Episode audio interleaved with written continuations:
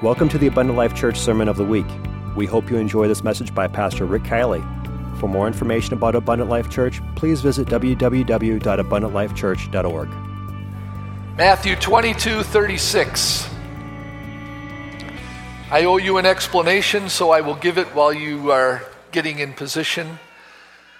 We have been teaching a series on Wednesday nights, which I have thoroughly enjoyed teaching and hearing other men speak about, we've been talking about overcoming.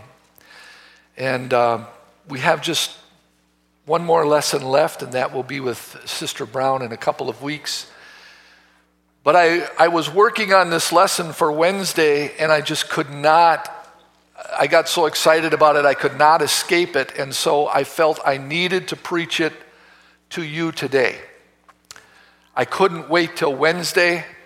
And uh, I talked with my good friend Dave Meyer, and, and Brother Meyer said, Oh, I'd be glad to come and preach for you on Wednesday night if you will come and preach for me. So we're trading pulpits on Wednesday night, and Brother Meyer will preach a great message. I'm absolutely positive of that, and I hope you'll be here for it. But I have to give you this message today. I absolutely have to. So, Matthew chapter 22 and verse 36. Master,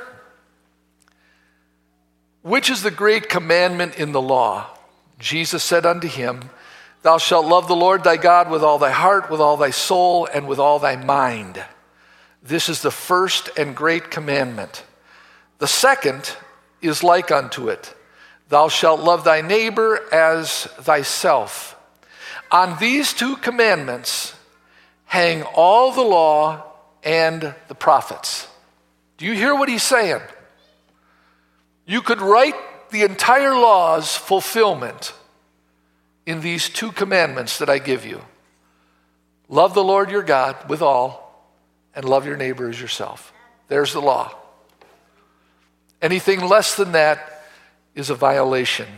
And so today, I would like to speak to you about overcoming unforgiveness overcoming unforgiveness. God bless you. You may be seated. Life is about relationships. You've heard me say that many times. Your relationship to God, if you're married, your spouse, and your family, and your friends, and your relationships inside the body of Christ. That's all that matters. Nothing else matters. Doesn't matter what your job is, doesn't matter how much money you make, the possessions you have, they are all insignificant. So, if relationships are that important to Jesus, how important should they be to us? So, in order to maintain relationships, I have to understand this. You've heard me say this before, too that both God and Satan believe in math. God believes in addition and multiplication, while Satan believes in division. Somebody's listening. So Satan wants to subtract you from the body of Christ, rob you and steal from you of relationships that are actually the most important thing in your life. And the way, the number one way that he does this is with unforgiveness. So, the first thing I have to learn is I have to learn how to forgive others. I have to. I have to learn to forgive others. The Lord, what we commonly call the Lord's Prayer in Matthew chapter 6, I'm, I'm in verse 12, he says, And forgive us our debts as we forgive our debtors. And lead us not into temptation, but deliver us from evil. For thine is the kingdom and the power and the glory forever. Amen. For if, then he goes on, he ends the, the model, the prototype, with an amen. But then the one thing he talks about is debts. For if you forgive men their trespasses, your heavenly Father will also forgive you. But if you forgive not men their trespasses, neither will your Father forgive your trespasses. So our forgiveness is conditional upon our, our willingness to forgive others. If we do not forgive others, we lose our unforgiveness. Our debts come back on us. You will also notice that when Jesus spoke on the Mount of Beatitudes, that the fifth beatitude, which is a play on words, the fifth beatitude is found in Matthew 5 and 7, which says, Blessed are the merciful, for they shall obtain mercy.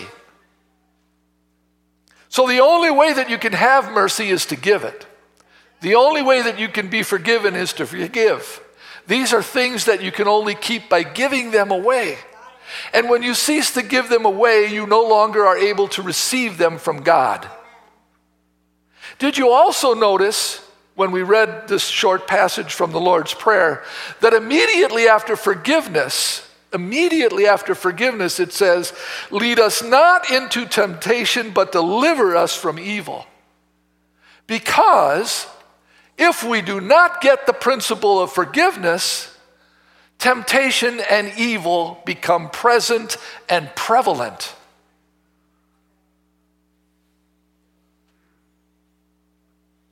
Let me give you a story that Jesus gave in Matthew chapter 18. Therefore is the kingdom of heaven likened unto a certain king which would take account of his servants. We will all give an account as God's servants. Amen? So when he began to reckon, one was brought unto him which owed him 10,000 talents. Today's terms, $10 million. But for as much as he had not to pay, his Lord commanded him to be sold, and his wife, and his children, and all that he had, and payment to be made. See, unforg- now I'm giving you the parallel between forgiveness and debts here. When you are an unforgiver, it will affect your entire family.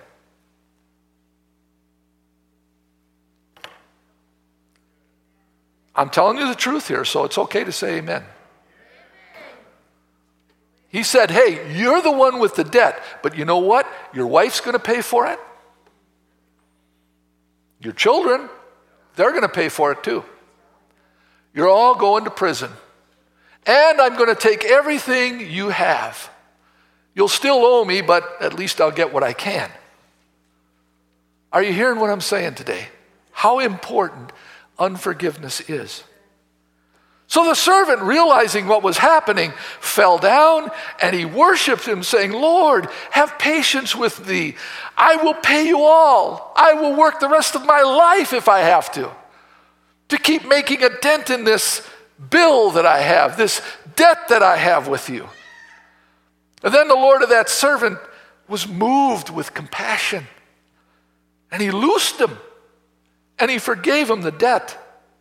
$10 million debt wiped out in a moment. I'm preaching to you today. You have a debt. You will never in your entire lifetime, no matter how many times you come to an altar and say, God, I'm going to do my best to earn my salvation by being merciful. I'm asking you to be merciful and forgive me. I'll do everything you ever ask me to do. I'll be a different person. You will never earn the forgiveness of your debt. It is too great. But if you come in repentance, the Lord can be compassionate and He can forgive you all the years of your sin and all of your debt. He can wash away your sins and He can wash away your iniquities. How many of you have experienced that? Let's clap our hands. Thank you, Jesus, for washing away my sins and iniquities, for paying my debt at Calvary. What compassion this king had. But the servant went out and found one of his fellow servants, which owed him a hundred pence, which is a hundred dollars. And he laid his hands on him and grabbed him by the throat and said, Pay me what you owe. And his fellow servant fell down at his feet and he besought him, saying, Have patience with thee, I will pay you all. And he would not, but he went and cast him into the prison till he could pay the debt.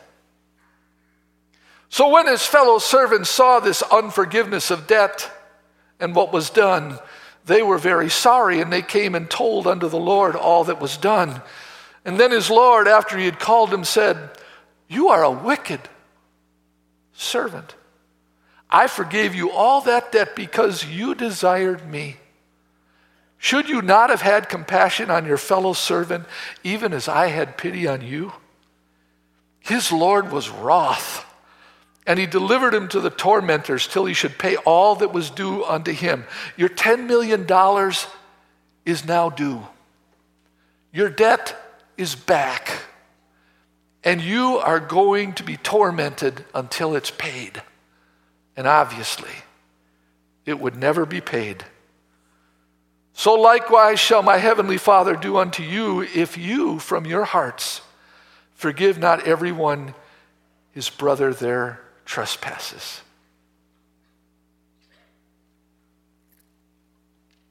I could end the message right now, and we should have a rush to the altar.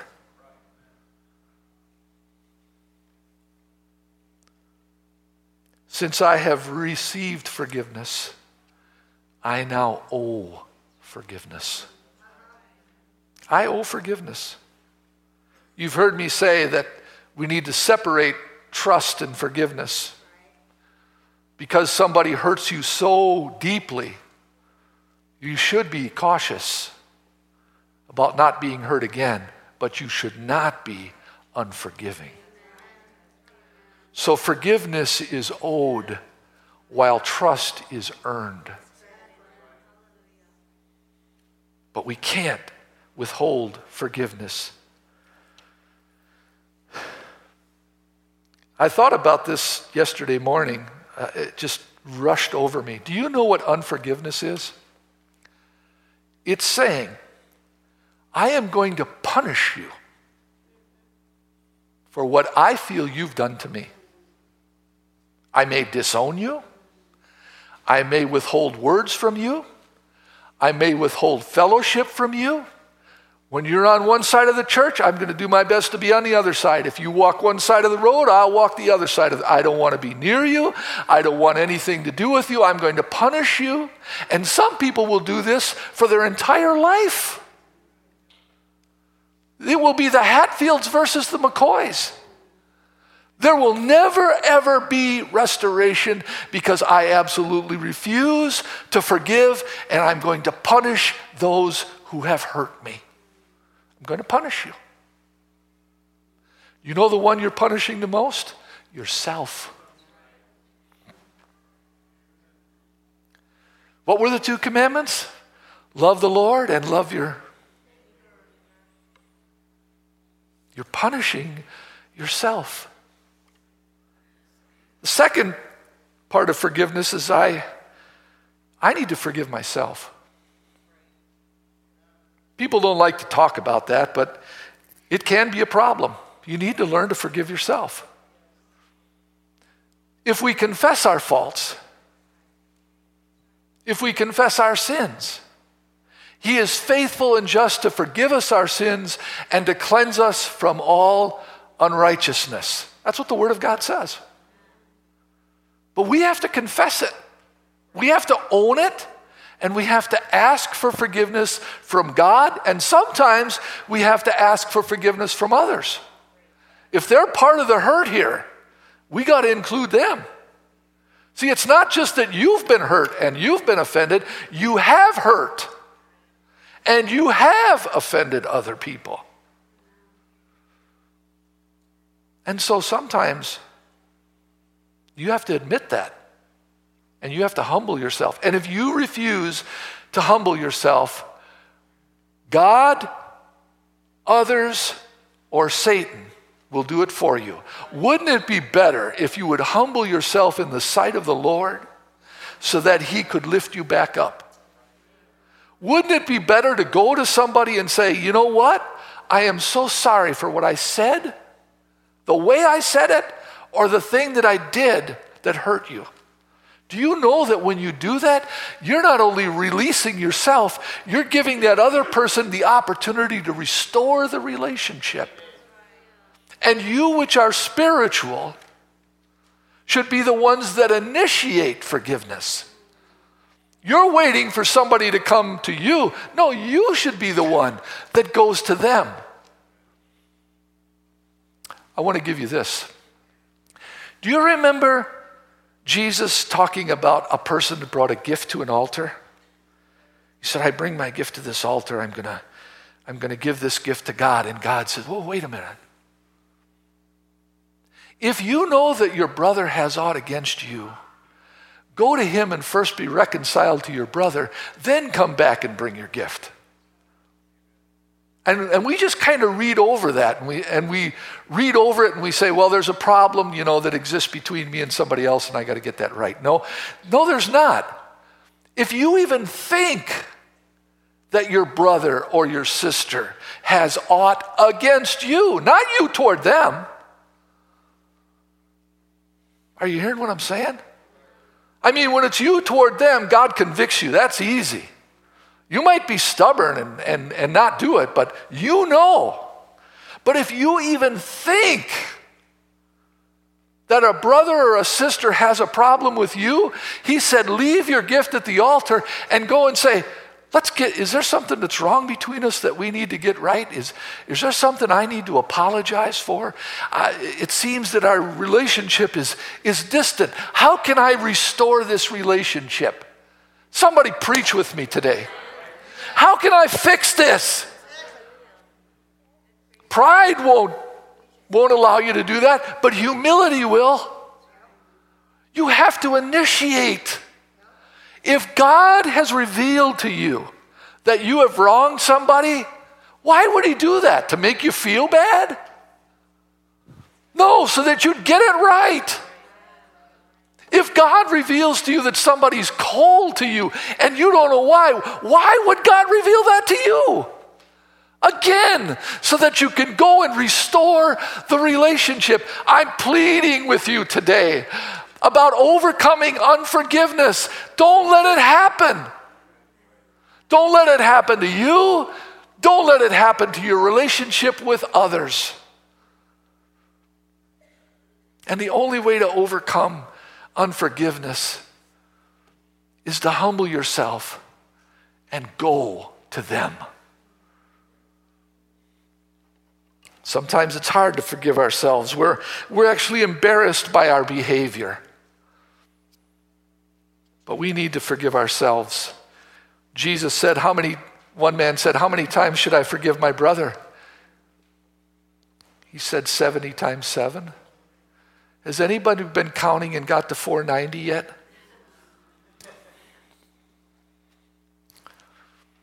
Let me ask you this How many times should I forgive my brother?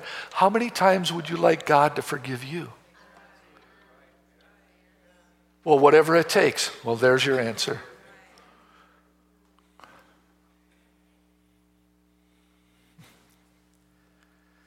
If you don't forgive, you will never forget. But if you forgive, forgetting is creeping up on you. And eventually, it'll be gone. Joseph had two sons Joseph, the son of Jacob. The first one he named Ephraim. And the second one he named Manasseh. You know what Ephraim means? I will forget. You know what Manasseh means? I will remember. You're a good listener. Because we need to forget about the wrong that we've received, and we need to remember how good God has been to us through all of our trials. But we do have to forgive ourselves. Don't need to beat yourself up. If God can forgive me, I should be able to forgive myself. It's only a mistake if you haven't learned from it. Well, I make the same mistakes over and over. Well, keep working at it. Don't give up. Finally, the third thing is some of us need to forgive God.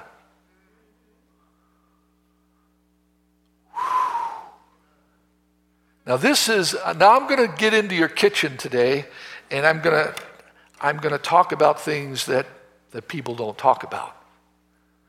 That's my job in this message. That's what God's told me to do. Some of us think that we know more than God.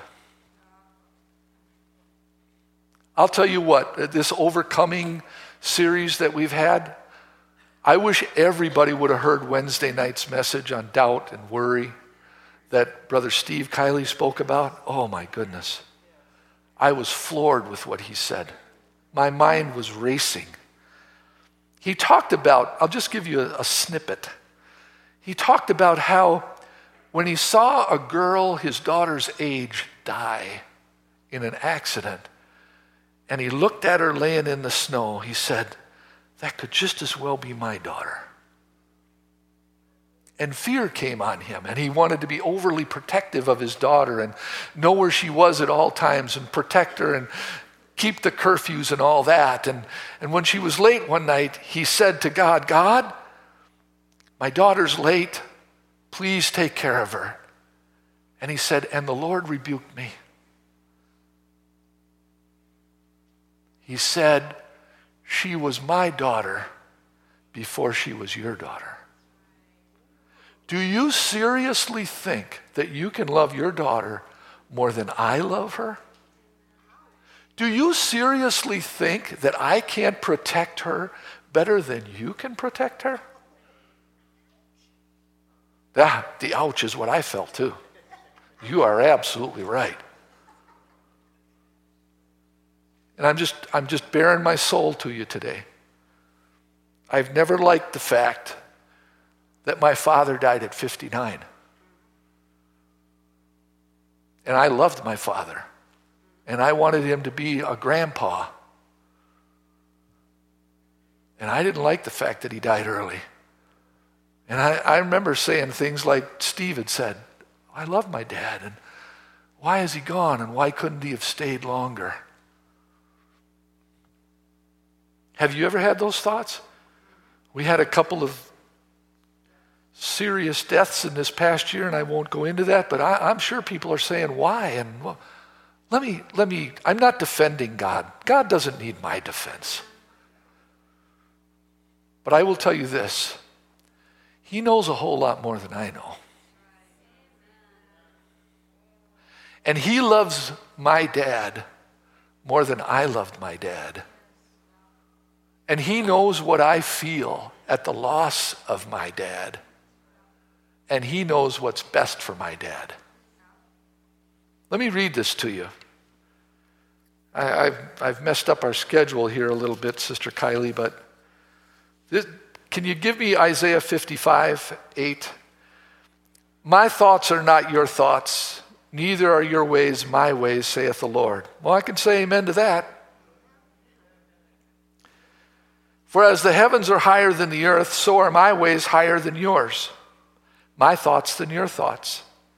The rain comes down, the snow from heaven returns not thither, waters the earth, makes it bring forth and bud, that it may give seed to the sower and bread to the eater. So shall my word be that goeth forth out of my mouth. It will not return unto me void, but it will accomplish that which I please. Not you, and it shall prosper in the thing whereunto I sent it.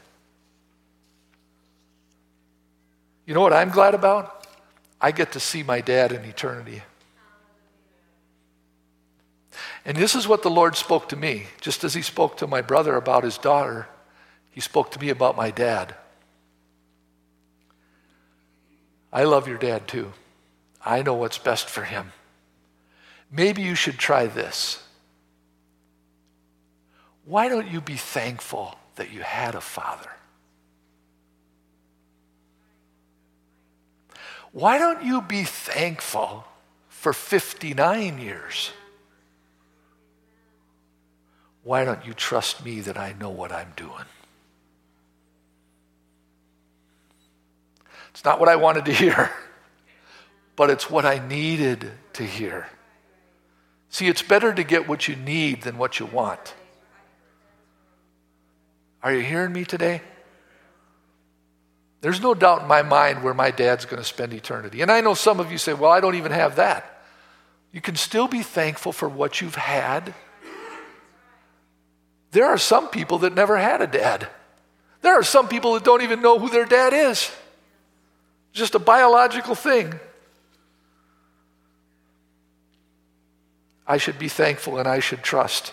You, you, see, some of us think that if we don't live to be 70, 80, or 90 years of age, we have been cheated. Because everybody thinks the average age is 70 or above. Maybe it's close to 80 now. So if I don't live to be 80 or 90 or more, I've been cheated by God. No, you haven't. Life is a gift. Every day is a gift. And no man knows how long God's going to allow this gift to be on earth before he says, That's it. And again, nobody knows exactly why. But I must learn to forgive God for what I don't understand and what I don't know. God allowed it. God could have stopped it. God could have healed. But for whatever reason, he did not. Hebrews 11 talks about the hall of faith. We're real excited when we read about Daniel in the lion's den. We read about the dead being raised, the great deliverances of God. But you better read the whole chapter. Because the latter part of the chapter begins with verse 36 and says, But others, that trials of cruel mockings and scourgings, bonds and imprisonment. The Christians were stoned and sawn asunder, tempted, slain with the sword, wandered about in sheepskins, goatskins, destitute, afflicted, tormented, of whom the world was not worthy. They wandered in deserts and mountains and dens and caves of the earth. And these all, having obtained a good report through faith, received not the promise Never even knew what you and I know about the Holy Ghost because God provided some better thing for us that they without us should not be made perfect. In other words, whether God blesses you and delivers you or God takes you and allows you to go through a trial, it shouldn't change your attitude. It didn't for them and it shouldn't for us because we trust that all things are working together for good. We don't like it, but that's because we don't understand it. And we don't see the end from the beginning. We only see the moment. Who can forget Job and all that he went through? His testimony inspires us today. None of us want Job's trials, but a man without the Holy Ghost, without the Holy Ghost, endured all of that so can we. Revelations 12 and 11. Speaking of the enemy, it says they overcame him by the blood of the Lamb, by the word of their testimony, and they loved not their lives unto death. Though he slay me, yet will I trust him. So, what are the results? This is where I'll wrap today. What are the results of unforgiveness? Infection, gangrene, cancer, the loss of limbs, maybe even the loss of life. I'm speaking spiritually here. I, I'm believing you can understand the parallels that I'm making here. Unforgiveness leads to infection, and it always ends up with a loss. Unforgiveness is an I 94 for bandits to steal, kill, and destroy. They will steal your friendships, your peace, your joy, and you'll even feel guilty, so you'll lose even your righteousness. They will kill all future relationships. That's why people will talk this way. I'll never trust anyone again. I will never again have a best friend. My marriage failed, and I will never marry anyone ever again. Unforgiveness. Unforgiveness. And what does it do? It kills you and causes you to be alone and empty, except for your bitterness. Just not worth it. So he steals. These bandits steal, they kill, and then they destroy. The last thing they destroy, your relationship with God. It's just a question of time. Don't let it happen to you. Don't, don't give unforgiveness a place in your life. Let's stand together. Let me tell you what forgiveness can do. Forgiveness can restore, unforgiveness destroys. Those are your options restore or be destroyed. Jesus, I've done my best to give what you gave to me. But I am not so naive to think that I can change anybody's life, or I can bring anyone to an altar, or I can cause anyone to do anything. That's between you and them. Because no man comes except the Spirit of God draws him. And so today, I have delivered the mail. But what happens next? at this altar, on the phone, or going to somebody's home. Whether it means that this morning somebody will first go to an altar and then go to another person and offer forgiveness and pray for restoration. That's between you and them. I can't heal anybody. I can't save anybody. I can't change anybody. But Lord, I pray that the word will accomplish what you sent it to do this morning. And that this won't be just another message, it'll be a life. Thank you for listening to this Abundant Life Church podcast. We pray it has strengthened your relationship with God and will continue to be a light unto your pathway to heaven. If you have any questions or comments regarding this podcast, please telephone our ministerial team at 262 965 5177 or email us at info at abundantlifechurch.org.